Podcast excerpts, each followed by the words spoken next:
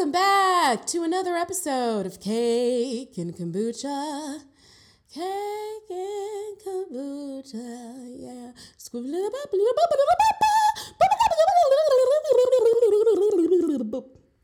Okay, just kidding.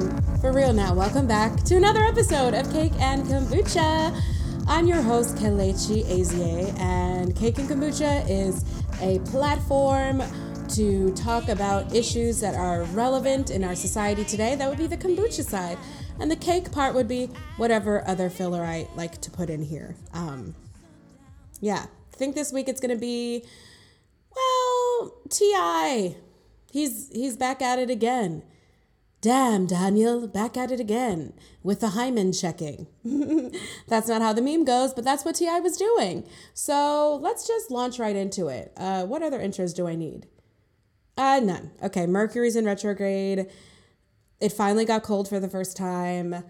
Um, that's all. Oh, I did almost step on a injured rat in the subway.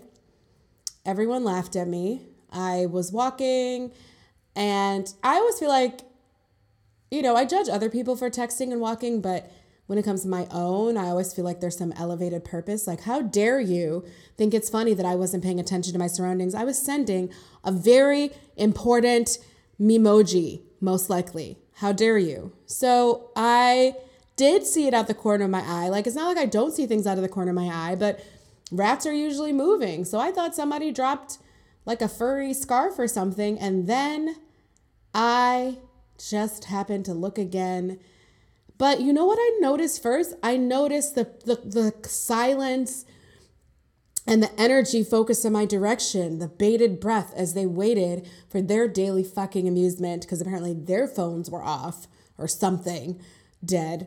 Um, so they people were literally watching, I guess, everyone who walked past to see what they would do. And I noticed their intention, their malfeasance, their malintent before I even noticed the poor injured um, subterranean nightmare creature. That's all I have for New York stories today that I care to share. Mm, yeah. Last night I may or may not have been s- sort of like in a music video accidentally that was um, being filmed. I walked into this club and it really looked like everybody was a rapper, cir- rapper circa like 2000 one. It, I, I was like, where am I? It's extremely lit, but it's also a time machine. Le Souk, Lesuc, if anyone's interested. I'm still interested in going back to have brunch there. But uh, shout outs for this week. Wanted to give a little holler back, y'all, to my dear sister friend, Ebony Blake, and her hubby, James. Hi, guys from New York. She's in San Francisco, killing it in uh, the new Harry Potter musical that's being mounted there, the Broadway show. They're going to have a San Francisco company, and she is at the helm of that and in rehearsal, and she's flying, and I'm very proud of her. So we're just going to do our shout out for the week. Boop, boop, boop, boop, boop, boop, boop. That was me that was aplauso. I'm not actually no, I'm not gonna do that boop boop sound. I'm gonna say, "Si aplauso because that's what happened when I landed in the Dominican Republic. Uh, when we landed safely, the captain said, "Si aplauso, and I thought that was amazing. Like, yes, applaud me for my work. Absolutely. Oh, I probably should talk about Boeing this week too. Okay, there. I forced myself to give you some anecdotes because I really want to jump in to the mess. There's a lot going on.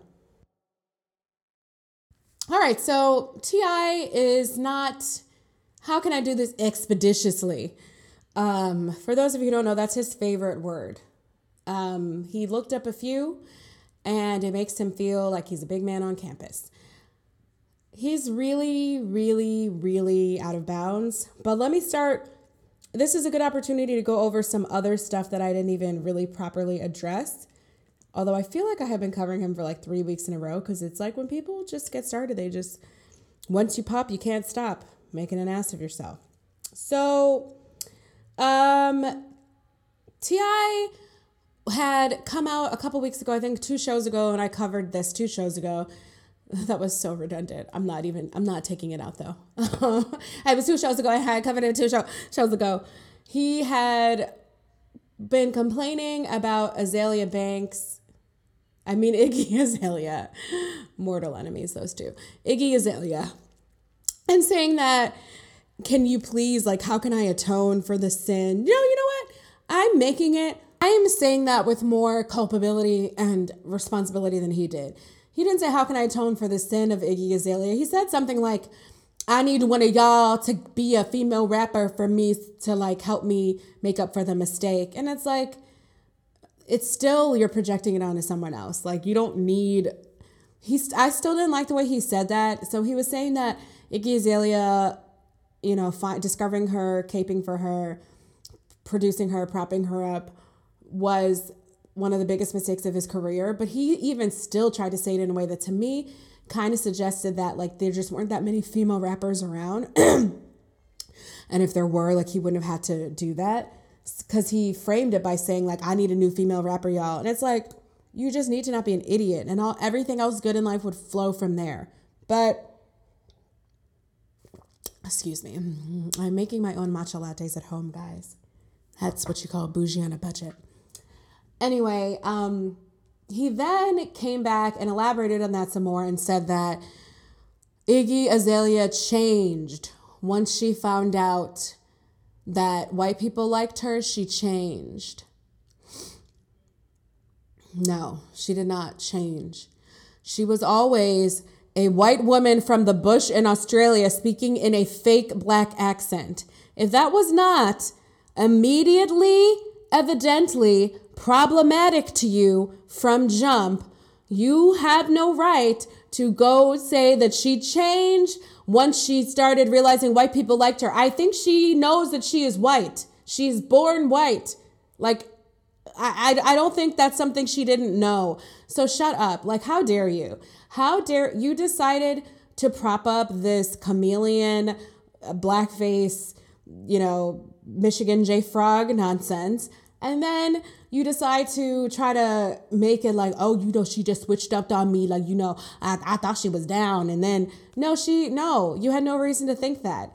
You, like many other black men, are just willing to put up with a certain amount of nonsense from beautiful or perceived to be beautiful or even marginally attractive white women, be it romantically, be it whether you want to make some money off of them, whether you're packaging something to sell back to pop culture because you know that's what will sell, you're willing to take a certain amount of abuse and ridiculousness and a certain amount of just disrespect to yourself in general because that's what cultivating a white rapper from the other side of the world that speaks with a fake, you know, melange of a southern black scent is.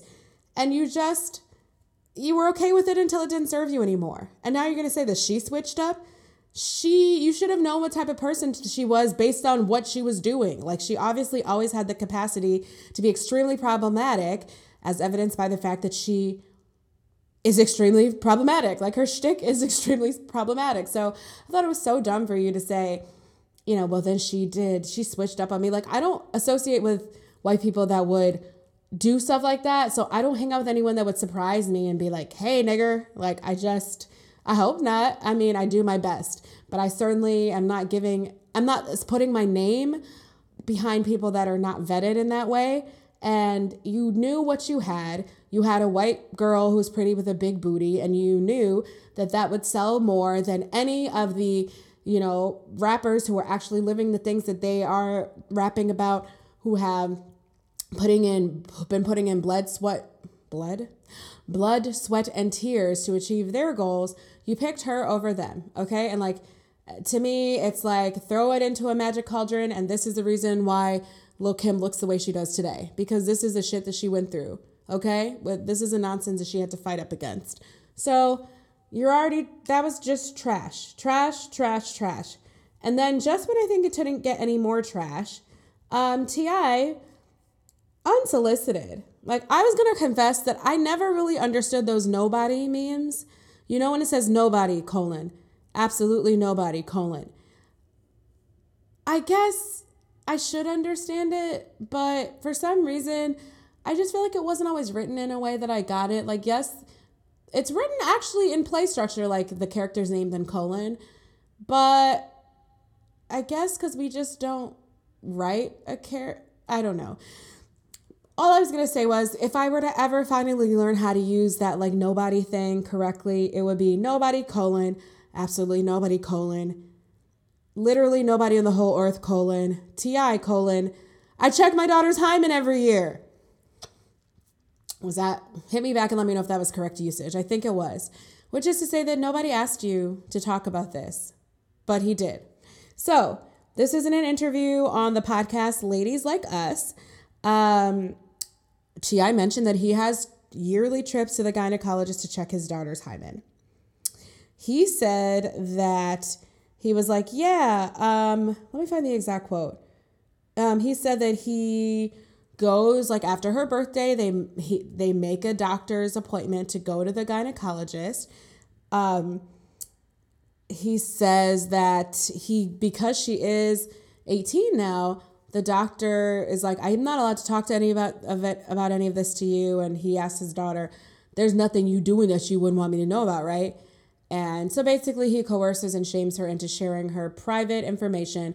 He told her that he, he said the doctors also tried to explain to him like i think it's great when people relay stories of how someone else tried to swing them back on track from being a complete dummy but the doctor told him you know hymens can be broken by swimming i made that up because i like swimming that's not what he said i meant riding bikes horseback riding things like that sports and apparently ti's answer was she don't play no sports doc. we good I mean, what do you do? Like bind her feet and just make her sit in a chair and weave all day like Rumpelstiltskin? Well, is Rumpelstiltskin the, the, the like the dwarf? Who was weaving? Who was weaving? I don't know.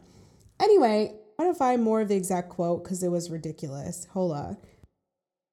Um, okay, so this uh, interview took place on the Ladies Like Us podcast, which is hosted by uh, Miguel's beautiful wife.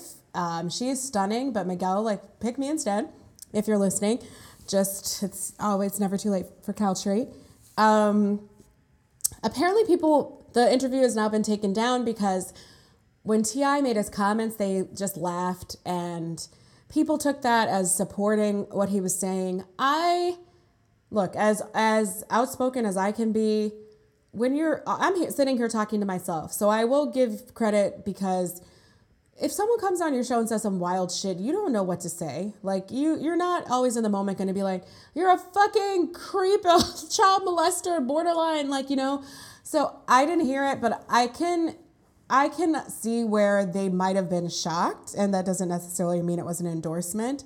And they gave a really you know, you guys know I'm all about real apologies. I'm all about accountability. So if you really say, look, I'm really sorry, I reacted poorly, I was shocked, and that doesn't mean that I approve this message or anything like that, then I'm willing to, you know, I can accept things like that. So anyway, the yeah, he said uh, the question that prompted this was they asked him, "Have you had the sex talk with your daughter?"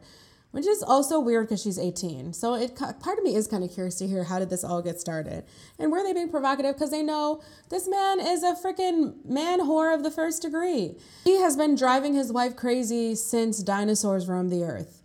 This is not news. This is not a secret.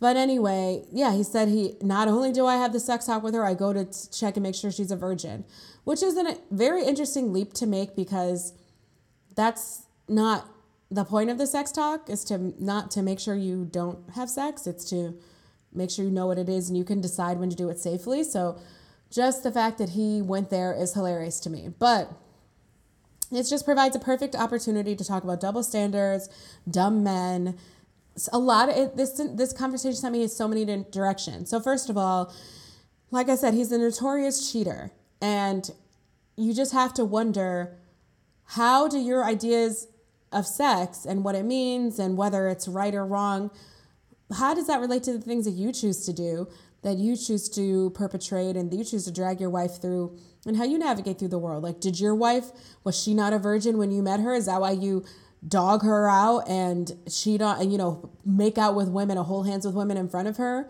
Is that why? Like what is the connection between virginity and worth that that you have? And have you and how can someone who is so promiscuous hold those views and articulate them? I know the answer. The answer is double standards because you're a man but i just feel like people are allowed to believe stuff like this and say it and still say that they think men and women are equal. Although I believe that he said some other stuff that indicates he just doesn't.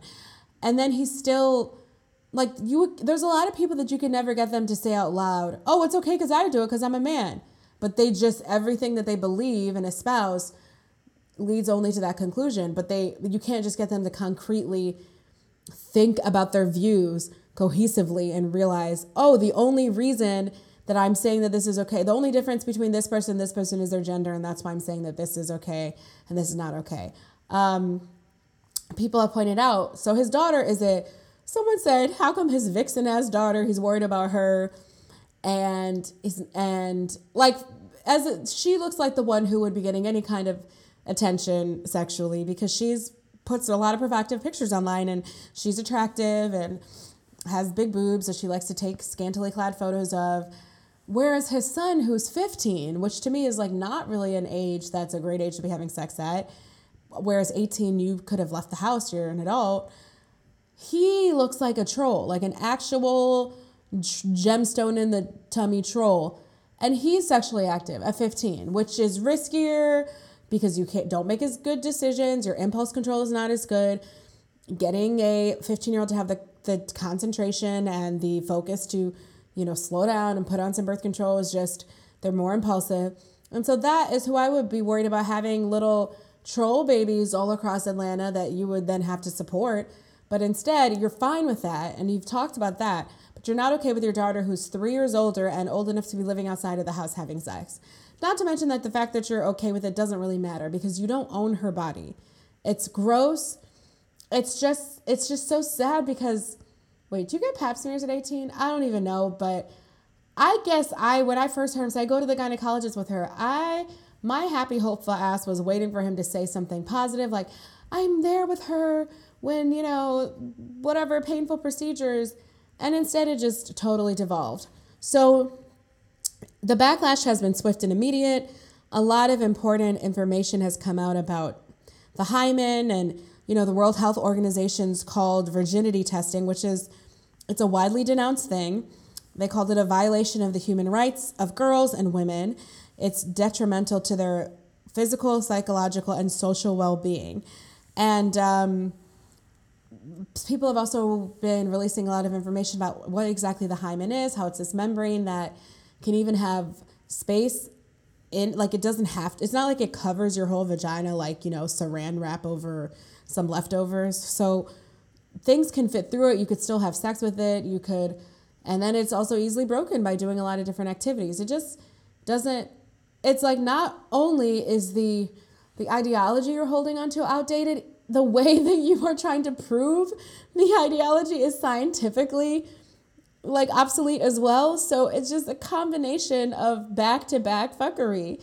Like it's not a real way of proving this thing. And the thing you're trying to prove is a concept that has no business really being this focus of yours, especially when it comes to your daughter. Um, who was it from another country? Someone has asked asked me before, like, and obviously I don't, you know, I'm not from evangelical, you know, South or whatever, but they did ask, what is this weird relationship that sexually that daughters have with their fathers in America because they heard about virginity promises rings and stuff and in the, like some evangelical circles, people are make have these promise rings with their dad. Yeah, it's fucking weird. Um, so yeah, that conversation made me think of all these things, these double standards. Why someone wrote online perfectly, they encapsulated this perfectly. They're, they, oh, where was she? I wish I could credit the correct person, but they said in so many words, like, okay, so T.I. doesn't want his daughter having sex like ever. He's okay with his 15 year old daughter, his 15 year old son having sex, but he doesn't want his daughter having sex. But he encourages his 15 year old son to have sex. So, who are the girls that your 15 year old son is having sex with? And that is always the question, right? That is this um, putting women into two categories, good and bad, based on their sexual behavior, putting yourself in no category, good or bad, based on your sexual behavior, and really make it make sense because who are the people you're having sex with? Or maybe it does make sense, and that's you're telling us you don't respect anyone that you have sex with, and then it makes sense why your mama tells you to wait to have sex with someone. Like, there are some things societally where people really can't figure out how to do it with you and still treat you like a human being afterwards. And I, I mean, that that that can be a thing too. That is something to think about too. There, because a lot it happens a lot. You, when a relationship becomes intimate, guys will start like lying to you. You don't, you don't, you don't even have to like them. You're like, but I don't even want you like that. You're just making up shit. Where, where were you? I was, I was at the post office. Like, bitch, I was just trying to figure out if if you're coming over or if I should order, you know, if I should order Little Caesars or or go out with this other evening plan I had. You're over here lying like I'm trying to creep up on my husband or something. Like it's it's almost like something weird happens where certain men cannot engage with you emotionally, maturely. They just can't take you seriously anymore as a human being. You could have been like friends with them before. I, I mean, I hear this happens a lot with the friends with benefits situation.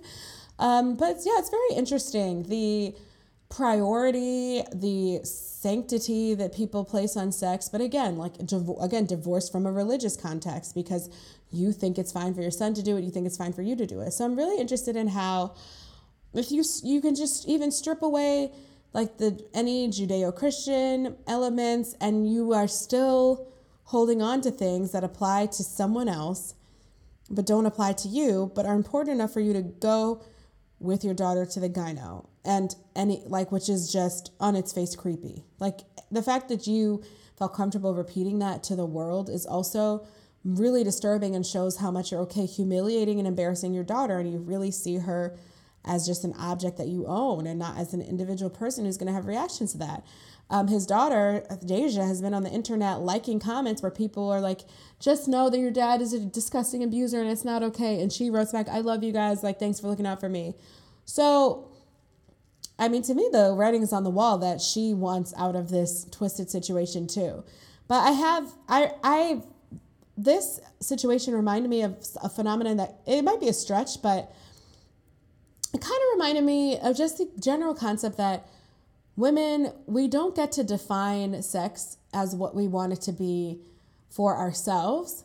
So for me, I can be somewhat of a like prudish like a slutty prude. Like I sex is often just not on the menu if I'm not in a relationship with you. Why? Because I'm a germaphobe, because I don't want to get pregnant. I don't have time. This is not the right time. So I don't like to think about those things. I'm a warrior. I just don't want I'm like safe sex is super important to me and unfortunately a lot of men are not up to the task of being responsible with safe sex. It's annoying to know that you're the only person in the room, you're the only adult in the room. You're the only one. Like, raise your hand if how many times has a man, you know, tried to pressure you to have sex without a condom, and you know that if generally nine times out of ten, if you weren't the one that was saying that it was important, they would not do it.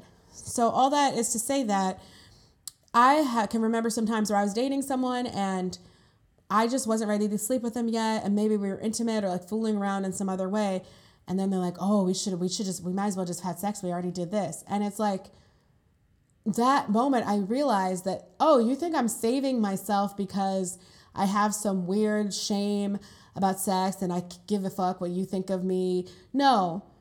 No, I don't. If you would think less of me because I have sex with you, that's crazy. Get out of my house. I don't want to have sex because I don't want to.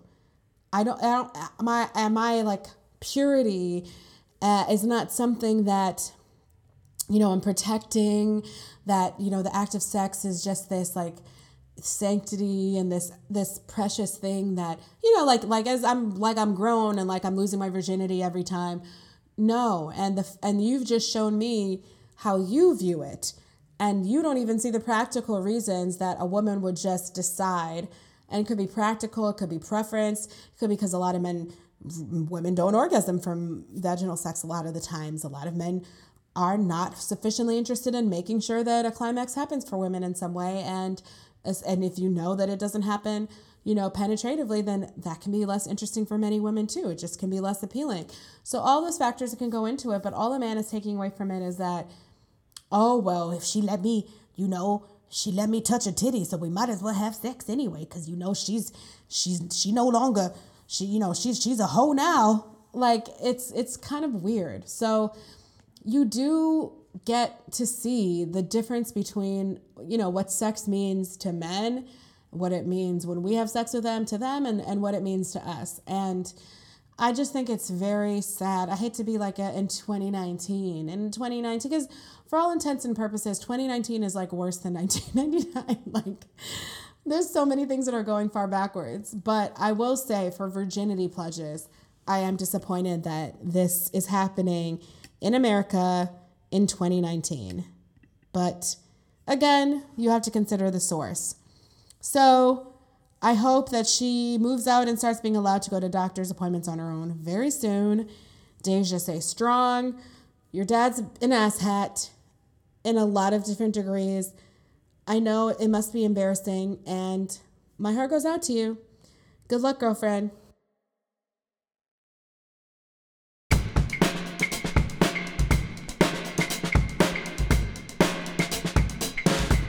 Okay, to do a quick pivot from gynecological issues to food.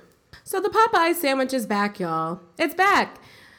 Whenever black people are enthusiastic about anything that's not a civil rights march or, you know, crying, there's certain elements in the black community that will start writing think pieces about how we suck and this is the reason nobody likes us and this is why we were slaves retroactively. Because we like chicken sandwiches now is why we were stolen from our ancestral homelands 400 years ago obviously this is a flaw and you should leave people alone and let them enjoy simple pleasures in life that cost 4.99 but there just is some i don't know some compulsion certain people have to judge and denigrate and try to elevate themselves from the masses in some way. So that said, is there drama regarding the chicken sandwiches? Sure.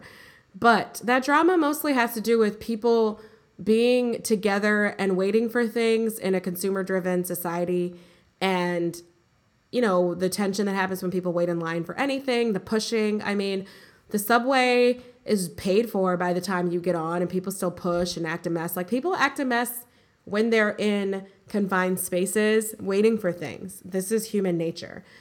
Um, it's also human nature for Americans to be racist. So that combination has created some really interesting events these past week. So first, let me start out by saying that I did get to have the chicken sandwich last week uh, there's a Popeyes in downtown Brooklyn, and I just thought, oh, wait, let me see if they actually have them. Is this a thing? By no means was I going to wait like any exorbitant amount of time for it. And I got the sandwich. I wait. I took a Uber pool home from therapy, and so I didn't want to eat in the car with other people. So at the time I ate my sandwich, it was kind of like lukewarm, and I will say that it's a good piece of chicken. You know, I love it. I love a fried chicken breast. Like if you can get the juices and the flavor inside all of the white meat, that would definitely be my favorite. I've had like a fried chicken thigh, like Nashville hot sandwich from this restaurant recently. I didn't even eat it. I couldn't finish it. It was just too greasy. It's like a hat on a hat, grease on grease on grease, grease on grease on grease. And I like fat, so that's not the issue. It's just the, the way the fat is combined and the presentation of the fat matters. So the sandwich, it's well balanced. It has a pickle. It could have had more sauce on the bottom of mine. Mine was a little dry, and I blame that on probably the person that put it together.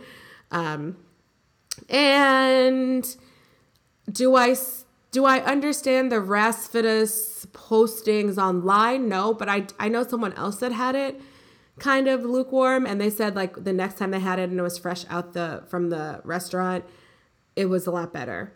I can see how compared to a Chick-fil-A, it would be more like soulful and and southernly. I mean, sorry. Yeah, is that what I meant? Chick-fil-A. Yeah, compared to Chick-fil-A, which has more dill in the seasonings and things that we associate with like white potato salad. Now, I love dill, don't get it twisted, but it's like a Scandinavian ingredient. Um, so yeah, I I it's a good sandwich.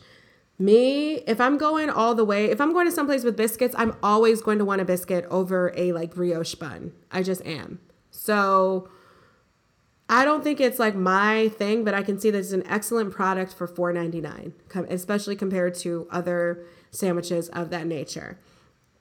Now, that's that's all I can say about it. I've never been a huge sandwich person. I'm I'm a hamburger girl, and then beyond uh, beyond that, I don't really want anything between two slices of bread except for maybe like peanut butter every once in a while. And I don't even like my peanut butter with jelly. So take take whatever you you know take that all with a grain of salt.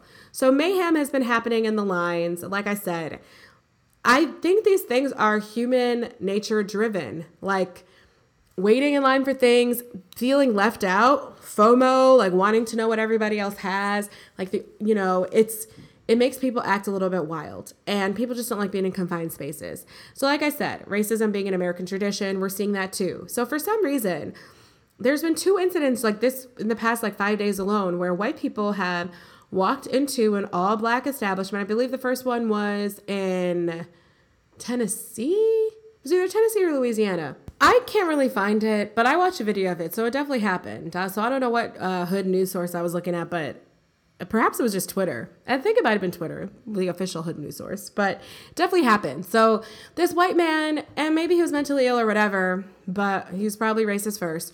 He's leaving Popeyes and he just starts screaming at this, and everyone else in there is black. You fucking niggers, you fucking stupid niggers. Da, da, da, Again, I don't know why people are making these decisions. So he gets outside and the uh, one of the patrons from inside runs outside, put, mollywops him, just starts mollywopping him, just making it rain, wop, wop, wop, wop, wop, wop, and says, Apologize. You came to my neighborhood. You came to my neighborhood. Say sorry. Say sorry. He's, I'm sorry. I'm sorry. I mean, you go and learn today. You go and learn today. You gonna learn today? However you want to put it, that's what happened. I feel like he learned and everyone came out on top. He came out on the bottom of the sidewalk, but you know, spiritually, I felt on top of that. It was fine. Like that's what should happen. I don't understand the comfort some people are getting with using this word and you know whatever distinctions distinctions they try to make with the hard ER, the hard whatever the fuck. Like you meant it as an insult and you came to an all black establishment. And so they waited till it was no longer the responsibility of the hardworking Popeyes employees and just stepped outside a few feet and let him have it. Now, the second incident was a little bit harder to watch. I can't say that I feel sorry. I think that would be a lie. Uh, I don't. But it was it really just made me think a lot about osteoporosis and how people should drink milk. Um, so in the second incident, this older white lady is at the counter and she is arguing some sort of charge dispute on her bill. Again, this is Popeyes, you guys. Popeyes. How much more could you actually have been overcharged? And then I see this gay man getting in her face dreads flying, his cute little like blonde dread ponytail flying. So I know she probably said some stuff. And she did. She called him, she called someone the N word. So he was going off on her. Now, this is where it gets exciting.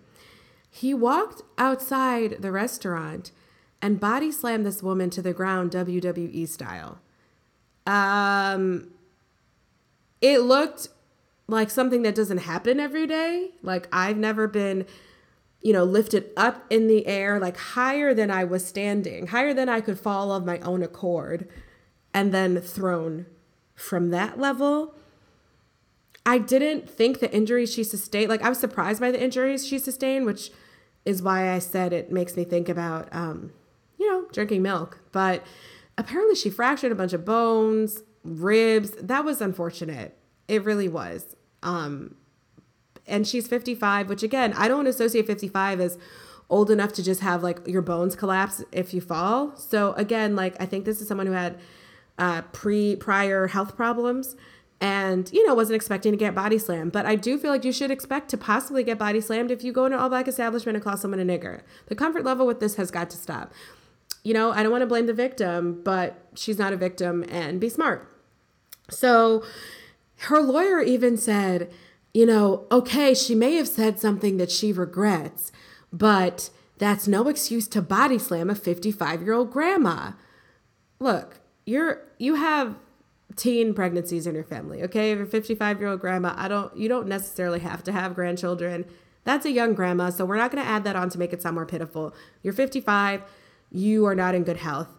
And then you went and started a fight you couldn't finish. And do I think words equal physical retaliation? Yes, sometimes. Yep. So I don't think I do think that calling someone that a nigger is starting something that could be physical. I don't think it's like you call me a name, so I, I call you a name back. There's no name that we can call you that that is equivalent to that. So yeah, sorry about it. I hope she lives. I because I don't want this man to get in trouble for murder. Um, and I just think it's funny that the lawyer can already say, well, did she say something she regrets? Why do you regret it? You regret it because it's you got body slammed or you do regret it because are we doing the whole like that's not me i'm not racist i never say those things except when i'm mad and someone charges me two cents more in my biscuit.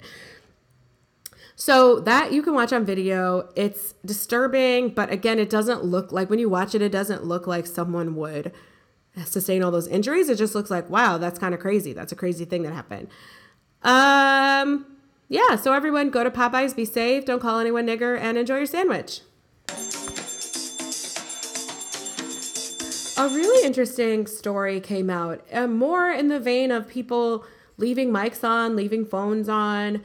Um, yeah, this keeps happening. So, ABC News is now like on the defensive because it's cute little anchor Amy Robach with a nice bob and good makeup, I have to say. She's never looks too powdery.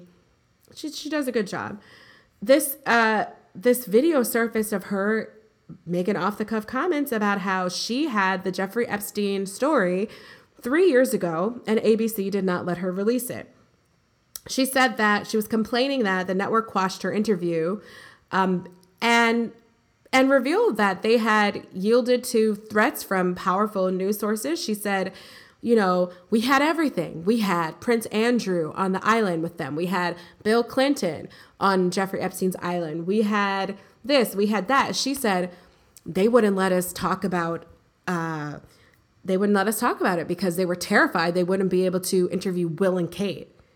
So you heard it from the horse's mouth that the networks yielded to pressure from Buckingham Palace because they did not want this Prince Andrew stuff to come out. And they basically said, you know, if you want more interviews with useless, meaningless figureheads, monarchs that Americans obsess over, you can't release this story about the biggest, largest child predator of all time, possibly. Um, this is after this this story that when she was talking, this came just after an NPR story opened up talking about the I can't pronounce this woman's late name. Apologies. Gif, Gifre, Gifre, G I U F F R E. That's the really brave woman who has come forward about her the abuse she sustained over, under Jeffrey Epstein. So an NPR story came out about the existence of the interview years ago and how ABC did not broadcast it. And so Robach, she was sitting on a chair at Set for Good Morning America, and she was speaking to a colleague, and it was it was caught a microphone, and she let it all out. Um, the quote she said, "I've had this story for three years. We would not put it on the air. First of all, they said, "Who is Jeffrey Epstein? No one knows it." this is a stupid story. And then she she said this is her quote. Then the palace found out we had her whole allegations about Prince Andrew and threatened us in a million different ways. Um, so she said that they had information on uh, Harvard University law professor emeritus Alan Dershowitz, Epstein's former girlfriend Ghislaine Maxwell, and that's a very interesting story you should listen to on the Daily. They cover that because we often don't talk about the ways that women can be complicit in sexual abuse and it, she absolutely groomed and found women for Jeffrey Epstein. I don't remember if she was present in the room for the abuse or not, but it's just really disturbing and something that we need to explore. These and just be aware of that just because someone's a woman does not mean you're safe. And that's also what happened with Weinstein, right? Like these actresses would think, oh, this secretary is not going to like leave me alone with this guy or this assistant has just give me tea, made me comfortable. She's not gonna like lock me in a room with a rapist. She's right outside. But that's exactly what they did. They the women would be like sent home, and they they knew what was doing. They knew what they were doing. They were like feeding, you know, little chickadees to an alligator. It was disgusting. Um, so yeah, uh, homegirl said, I tried for three years to get it out, no avail. She's now these new revelation, revelations come out, and people are like, "Oh my god, really? I had it all. I'm pissed. I'm so pissed." Oh, she she said what we had was unreal, and so Project Veritas leaked this. So they leaked it to the internet, and that's how this is out. So it wasn't. It was unlike the the butt dials I covered last week. It wasn't like it just you know was available to the public immediately a covert operator from Project Veritas released this. And again, ABC says, you know, now they have to comment on it and backpedal and say, well, we did have this, but it just wasn't up to our journalistic standards, which is what does your name mean anymore? What does your word mean when you have someone who works for you saying that this happened? That they had you had all this information and then you just come out and say it wasn't up to journalistic standard. But we know that you were threatened by buckingham palace and stuff. So what do these statements mean? You know i just think it's an interesting time for politics big media conglomerates how they're intertwined with each other and a curtain is sort of being pulled back with the internet and with these you know mr robot type factions that can go and give this information to us. And we're seeing that people lie all the time and conspiracies are not conspiracies, they're just real, you know? A lot of them are real. So I, I am interested in more stuff like this beginning to come to the forefront.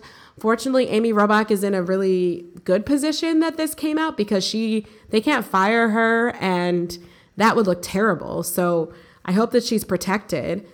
I'm surprised she was allowed to say it anyway, to be honest. I don't know who she was talking to. I think it's it's all very interesting, but I just think it's an interesting time to find out that everybody's trash, everyone covers up for everybody, and to be very suspicious about what we hear and when we hear it. Um, you know, these are not the only people going against their network. We have um, Ronan Farrow going against his network, talking about how they suppressed his Weinstein interview in the new book he has out. So it's very, very interesting that people are brave enough to be so transparent about these things now that the corporations are maintaining the party line about these things and that you they have and people have the protection of like the internet and Twitter and and again like hackers bringing us the truth. So just something to watch more of. Oh, she also said that Jeffrey Epstein definitely definitely was uh, killed and that he had lots of men that he bribed, lots of powerful men and, and, and his disgusting sex island um, who partook in, in sex with with trapped underage girls. And so he absolutely had tea on lots of people and he was absolutely murdered which i think we kind of i mean that's very obvious. That's that was clear. So let's just all let's just all be very real and let's all recognize what we're dealing with here. And and next time you hear america throwing shade on other countries and like we don't do that. We're american. We do we do everything. We do it all. We do it live so, you may have heard by now about the tragedy in La Mora, Mexico, um, and also learned something new. I did not know that there were enclaves of Mormon communities in these hills in La Mora, Mexico, right by the border to the US. Um, there's a dirt path that leads to the US border, which makes it a really popular area for drug cartels, prime real estate. And there were communities of Mormons that had been there for a few generations that lived on these hills with their doors unlocked, as they said, had a school for Spanish, a school for English with their for their kids, would drive down the hills in their minivans when they needed something. And uh, this is residents from the area who have interviewed said the drug cartels protected us. Uh, they they protect us more than the government did. They apologized to us when they stopped us and said, "Oh, sorry, you know, we're just guarding our territory. That's how it is." And they would ask what contraband the families had, if any, and they'd say, oh, just honey and potatoes. So last week, one of the cartels killed nine members of the Mormon community at point blank range, including babies, which is horrifying, and um, some of them the moms. This is a terrible tragedy because innocent children were killed, and it's a disgusting thing. It's a horrible thing. And I, I have maybe haven't spoken as much about this on the show, but I believe the drugs should be legalized. That would put cartels out of business when something's illegal. When something is legal, you no longer have trade wars about it. I mean, you have, you know, political intrigue and bullshit like goes on in our government, et cetera, et cetera, and rich people lying to each other and lying to us. But you don't have gang turf wars. And it's horrible, it's sad. And where the, a lot of the drugs going to? To the US. Where did a lot of the guns come from? The US. I mean, we're complicit in so many ways. However, the part that was really disturbing to me is the coverage of the incident. The New York Times published an article that said, Is Mexican violence finally getting worse or something like that? And I was like, um, isn't this whole build a wall thing because Mexicans and South Americans are tr- and Central Americans are coming here as refugees to escape mostly gang violence? Uh, and now because white people have killed, we're not sure if if it's like a problem and a bad thing. I was very very confused. It just is a weird thing being a person of color and just reading things. It's just weird to wake up and read things. Like I did not know that the deaths of all the brown people that had already been happening in thousands and in droves, the young teenage girls that get kidnapped and made like gang wives, which basically child brides that are raped and passed around the gangs, mothers that are shot if they try to look for their children, fathers that are killed as in front of families, keeping communities in absolute terror as a way to be in control as a way to I mean, you know, there was a shootout with the cops recently and the gangs won. I think that was last week. I did not know that I was not supposed to care about any of these things until it happened to white people. I did not know that white people were my barometer of whether a problem is bad, whether I should feel empathy, whether it's time for America to intervene somehow. I did not know that. It's news to me. It takes me opening up a newspaper, a couple newspapers, the Washington Post included, and reading these sentiments and realizing how different it is to be a person of color, black, brown, etc., than it is to be part of the white mainstream. Because I did not know that we did not think the violence in Mexico was already a huge problem. I didn't. I thought it was just obvious that's why people were uh, coming here as refugees, and then we were denying them and saying it's not bad enough. But now that white people have died, it's an issue. It's just so bizarre. It's so very bizarre. And I, I just get so like stressed out and confused to read things like this written unironically. You think that, that it is a smart way to frame this issue to write, is the violence bad? Now, uh, this is from the New York Times, which is supposed to be, you know, one of the most reputable news sources in the country. So I was very disappointed to see how this is covered. And the more I read, the more awkward it is because I'm reading about the Mormon communities members even saying, like the lady was saying, the cartels protected us. You know, we always thought that us being American was going to keep us safe. Um, why? If you are living in some place that's like having a war and all the different other people are getting killed and you're a Christian, you need to be engaged in some sort of activism to try to better the, the, your surroundings for your fellow countrymen or you need to leave. I don't find it Christian to be there and keep your head in the sand and be friendly with drug cartel members who are murdering regular, innocent Mexican citizens upon the thousands, but don't bother you because you're American and you're white. And you think that's okay? Because the most important thing, but that but that's why I don't even have respect for some of these more cult like religions because the more you the most important thing is for them to keep to themselves and mind their business and inculcate more children that they you know given birth to by perhaps poly- I think there was some polygamy or maybe there wasn't. It that part doesn't really matter to me. I've also seen that in the comments that people are like, well, they're they're polygamous and gross and they should just be there. I'm like, oh my God.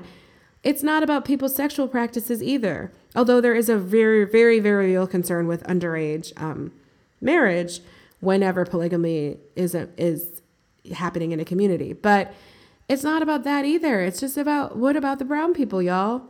And I haven't even I saw I saw one comment under the Washington Post that said that. One person saying what I was thinking. But everyone else is like, well, they can stay because they're not real Americans. And da, da, da. Nobody should be dying from drug cartels. Nobody. And we should care about all of them. That's the point. Okay, that's all I have to say about that. But if you're interested in reading more about these communities, um, doesn't also uh, Mitt Romney have a house in Mexico? I think. I think it is like it's a Mormon thing because so many of them are located out in the Southwest, and a lot of these people had they they migrate down there from Nebraska apparently. So it's interesting. It was interesting to learn about a community and phenomenon I didn't know about at all, but very disturbing to see how people are now riled up about the violence in Mexico because white people die. And that's it. I mean, we need to open up the border if we really think that it's an issue and rescue more people and stop trying to take away their refugee status. That's the appropriate response that I see, you know? I have it in my notes, but I don't think I mentioned that the next Democratic debate on November 20th is going to be held at Tyler Perry Studios. I think that's kind of really awesome, actually. And I saw the same black people that hate chicken sandwiches saying, Look at Tyler Perry trying to ingratiate himself with the man. Like that was the whole point of this. I'm so sick of this bullshit. Guys, we have a two party system in America. You have to pick one. You just need to vote. Like we do need to vote. And the black vote does matter. And black mobilization does matter. And I don't understand when people try to villainize voting because they don't like the government. It is the it's the one we have right now. So unless you're like Alex Mack and you're going to turn into a pool of silver glue and glide into the White House and I don't know, turn off the lights, cause some sort of mayhem, act up, I don't know. Just we got to vote. That's what we got to do. So stop the stop the madness. He's not a coon because he's letting the Democratic debates happen at Tyler Perry Studios. There is nothing wrong with candidates pandering to black people. We just need to make sure they actually pander their asses to the finish line and really make good on the promises that they are pandering. It's the only bargaining chip we have that we vote in such reliable, you know, such reliable numbers as a bloc for the Democrats and that they know that they need us to win especially any like southern states. So we it, it's a good thing. Everybody needs to come to Tyler Perry Studios and tell me what you're going to do for me and tell me about reparations and and be frightened and act and act right and get your act together. That's a good thing. So, congratulations to Tyler Perry for creating this giant enterprise that is putting more wealth into a black community, that's putting it on the map even more and that people are going to take seriously. Like, even whatever you have to say about his movies, there are all kinds of other movies being shot there too. Major Hollywood productions are being filmed there. And it's a really, really cool thing that's never happened before. So that's that. Um, but while we're on the topic of politics, uh, Pete Buttigieg, his popularity popularity with black people is like zero. We know that. And Recently, they're blaming homophobia in the black community as the reason. Um, but the the more fun part is that these findings were based on conversations. I won't even call it a study because I don't think it meets the level of what a study is. Conversations with 26 people. 26 people. And that was turned into data, I say with heavy air air quotes, data that was then written about and fired off into a bunch of national publications like, oh, black people are un- un- old fashioned and, and um, homophobic, and that's why they don't like Pete Buttigieg. Sure, some black people are homophobic. We are slightly more religious as a whole than our white counterparts. And if you look at the statistics and actual studies, not of 26 people, I think the views are slightly more homophobic. But I also find that black people hypocritically or not are also part of the like I mean, it is hypocritical, but I think we're we're we do a we also have a rich tradition of lots of gay people like running things like the church, civil rights, things like that, and kind of doing the whole well, I don't respect your lifestyle, but I respect you thing, which is not cool, and no gay person should accept that. It's nonsense. And like like I've said before, you and you're not gonna tolerate me. You gonna love me. Being to- toleration in the dancery that's offensive. To say you tolerate me like the way I tolerate the mosquitoes in the backyard, it's offensive. However, I do think we have a kind of thing where we are known to put certain things aside and still do things for the greater good. Whereas, uh, if you look at Trump voters and things like that, they will sacrifice everything for racism. That's the hill that they want to die on, and they're very committed to it. But I will also say that, you know, myself and all the other black people I know that don't hate, I mean, that do don't dislike Pete Buttigieg, you know, me being a a heterosexual that lives a almost completely homosexual lifestyle, as I like to say, we don't like Pete Buttigieg because he's fake and smarmy and messed up with the police brutality, doesn't really care that much about black issues, and pretends that he does when he's called out on it. And because he reminds me of all the guys I went to school with that used to talk over me in class. That's why I don't like him. And I just feel like I know his type, and he was plotting to have global domination with Pinky in the Brain when he was like eight. And he probably set ants on fire with a magnifying glass.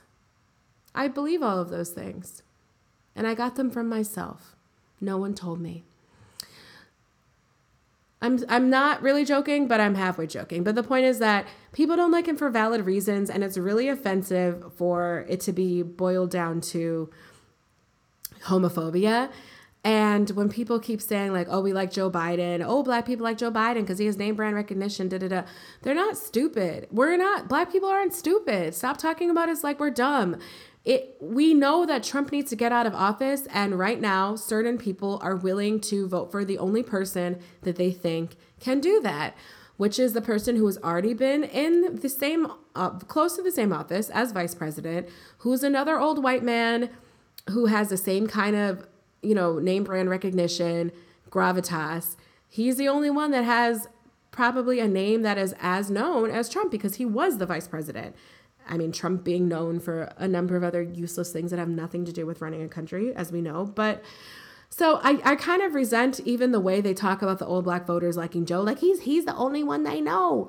They're not dumb. Like they see the other candidates on TV too. It's just that at this moment, that is who they think will be able to back, uh, will be able to defeat Trump.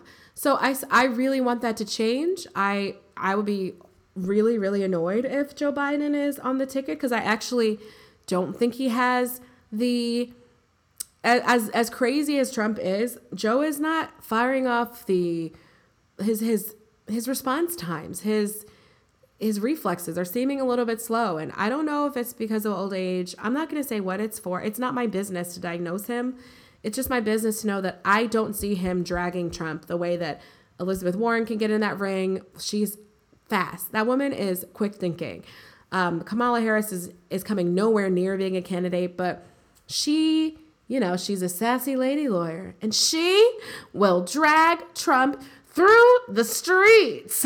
She's just got that fire. She can do it. And people, unfortunately, are into the superficiality of watching people argue with each other and insult each other and seeing who comes out on top because we perceive you know these shows of strength as to we're like that's how we're going to stand up to the rest of the world even though we're a superpower that extorts money from smaller countries and no one's actually coming for us except for Russia who you know, are they coming for us if they're literally being asked to by our president? I don't know.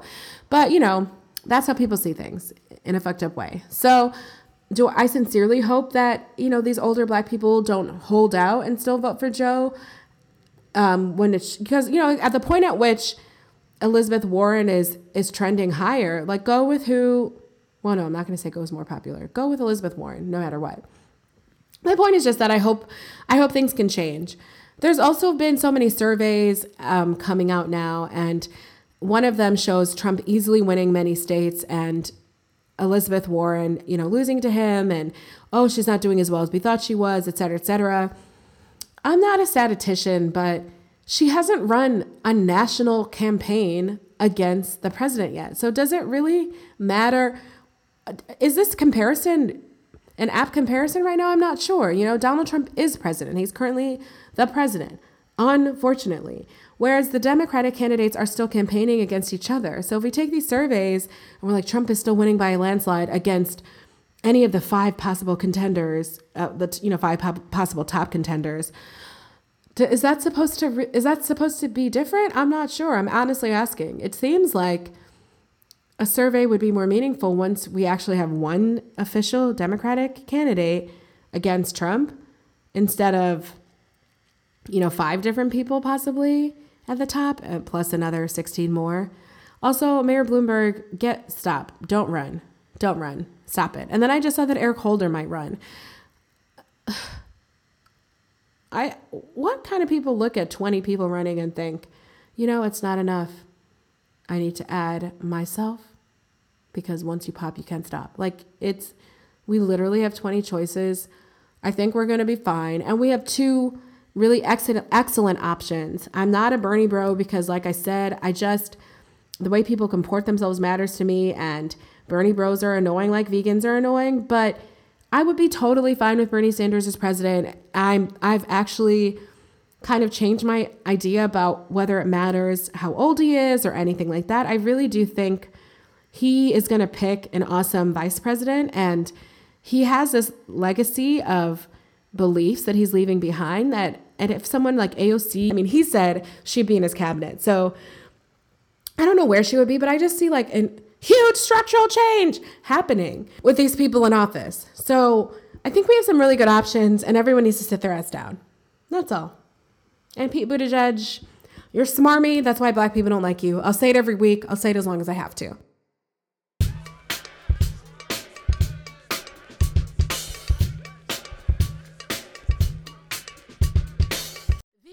On Impeachment Theatre, we bring you a tale of two Sondlands. Oh, this is going to be a very interesting week for impeachment. Next week, everyone. I don't know why I became Mrs. Doubtfire. Um, so next week, we're going live. The people who are going to be testifying will be live, and all the pundits, the media pundits, have been saying this is an important time for impeachment because we have to involve the people. The people deserve the people the people don't really deserve a lot because they voted for Trump. So they knew he was a criminal before he got into office and he's continued to be a criminal. I'm not sure exactly like why these things that he does should be surprising or news and will sway people who shouldn't have put him there in the first place but hopefully they do. So that's happening. Um, the other thing that i think is really interesting is we are just we've just been given incontrovertible proof that white people know that they don't have to follow the law because all of these people from trump's cabinet and stuff have been subpoenaed and they're just not they're just like no i'm not going I'm very, I just am confused by this. I mean, we now know that it's more serious for, you know, a 16 year old black person to get summoned for a speeding ticket um, or for like obstructing a pedestrian walkway than it is for government officials to go testify during an investigation about whether the president of our country tried to extort a smaller country. It's total BS. It's it's just it's super offensive to me, honestly. It's super offensive to watch these people just know that they don't have to do these things and nothing is really going to happen to them. I mean, what did happen is now I think the house is kind of being like, okay, well, you don't have to come. You were trifling anyway, and now we're just gonna also have add obstruction of justice onto the impeachment um, to the articles of impeachment, which I think is like, yes, punish them, but also send people to jail. Like, put these people in jail. Put them in jail for flouting the law. That's what I want to see because that's what would happen to anybody else. Um, so, uh, as for the tale of two Sondlands part, uh, Gordon Sondland, He is a Trump cabinet official. He has been a close ally of Mr. Trump, and he is the U.S. ambassador to the European Union. Now, before you get confused, nope, the European Union is is uh, does not include Ukraine, and so Mr. Sondland was also confused when he found himself being pulled into a conversation about Ukraine because he was like, hmm, not my purview. Why are we doing this? However, what he did a couple weeks ago was what he was he lied. He said he didn't remember anything, he didn't know what was going on, yada yada yada. Now he has released a four-page addendum to his prior lies, a sworn statement, which it is completely con- contradicts everything that he said last month. And he said he quote I said that the resumption of the U.S. aid would likely not occur until Ukraine provided the public anti corruption statement that we had been discussing for many weeks. So that's his new uh, statement uh, for the inquiry this week. He basically just remembered that he didn't want to go to jail for perjury. That's what happened. It's really interesting because it also kind of just might make his whole testimony moot, null. You know, if you completely contradict what you said, there is an argument for saying that how can we believe side A or side B? How can we believe Mr. Jekyll or Mr. Hyde? And unfortunately, I'm pretty sure that's what Trump is going to do. He's been more than willing to throw out anyone in the past for things that didn't even really happen. So for sure, if this person now comes out against him, they'll just say he's he's an he's an anti-Trumper. And unfortunately, he can say that, right? Because he hires all these weird figures, shadowy figures who are not fully vetted or approved or voted upon because everyone's interim this and acting this because he fires everyone so quickly. So the public doesn't always get a chance to even know who people are and have any type of negative or positive association with them. So when Trump tells his rabid, foaming at the mouth followers, this person just doesn't like me, they're like, lock him up, get him out, and that's it. Again, it's not the public, thankfully, that is voting on this impeachment, but it is the public that is swaying what the even the impeachment inquiry does and how Republicans act because at the end of the day these people still want a career after Trump leaves office. And so they are, you know, acting amorally, but they're still also between a rock and a hard place because they know that they have to appease Trump's followers, even as the stuff that he does becomes more distasteful for them. Very late, I'll admit. Like, I'm wholly always disappointed at the things that make certain people take action. Again, before grab them by the pussy, there was not letting black people live in your housing complexes. Um, before this quid pro quo extortion bribery. There was locking up children in cages.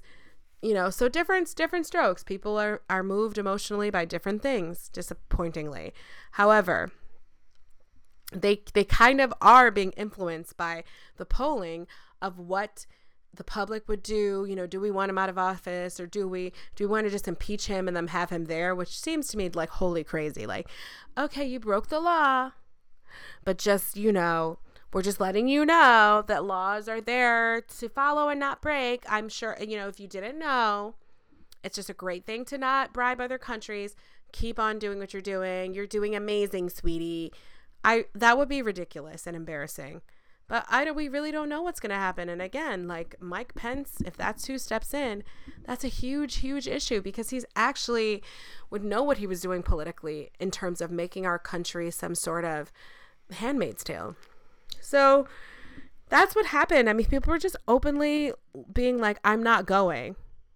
Which, in what world does that not look sketchy? Like, if you don't have anything to hide, I don't know, but on Law and Order, it's the person that refuses to give their DNA swab that's usually the person that did it. So NBC tells me and my spidey senses that this is shady business. But yeah, I'm really just grossed out by all of it. And next week, it should be entertaining, it should be theatrical, but we all know how everybody acts when they have the five minutes to ask a question. It's our grandstanding. Everyone is looking for their viral moment because at the end of the day, the government is really just teens on Instagram and Snapchat. That's that's what the ego does to people. So again, I want this to hurry up and speed up. I just want it to be over. It's like we have 500 people at this point confirming what we already know that Trump tried to extort this country. He people have in further detail explained that he wanted a verbal statement from I was about to say Smith and Walensky. What is that dude's name? I don't know. The president of uh, Ukraine. They they want a he wanted like a written verbal statement. Um, so he was pressuring the dude to really just like go on TV and, and say these things.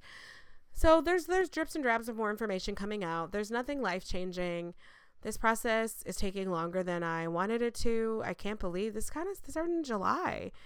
Um, and then it's really fun because like nothing happens on the news, and I really wish I had BBC on my TV when I was on vacation. I, we had BBC News. I feel like I have to I can't find out what's going on like in the world from any of the news stations that I that I get on my my television, my streaming television, because if if nothing new has happened, they'll just start pontificating and future projecting about what's going to happen next week, and all related to the impeachment. And so it's just annoying. I wish people would break breaking news, and I'm I'm sure that there's people dying all over the world we don't even know. So it's it's kind of it's kind of whack, but Again, we'll probably get some viral clips from next week. Everyone's liars, no one's following the law. That's that's all. That's your synopsis. I watched it so you didn't have to.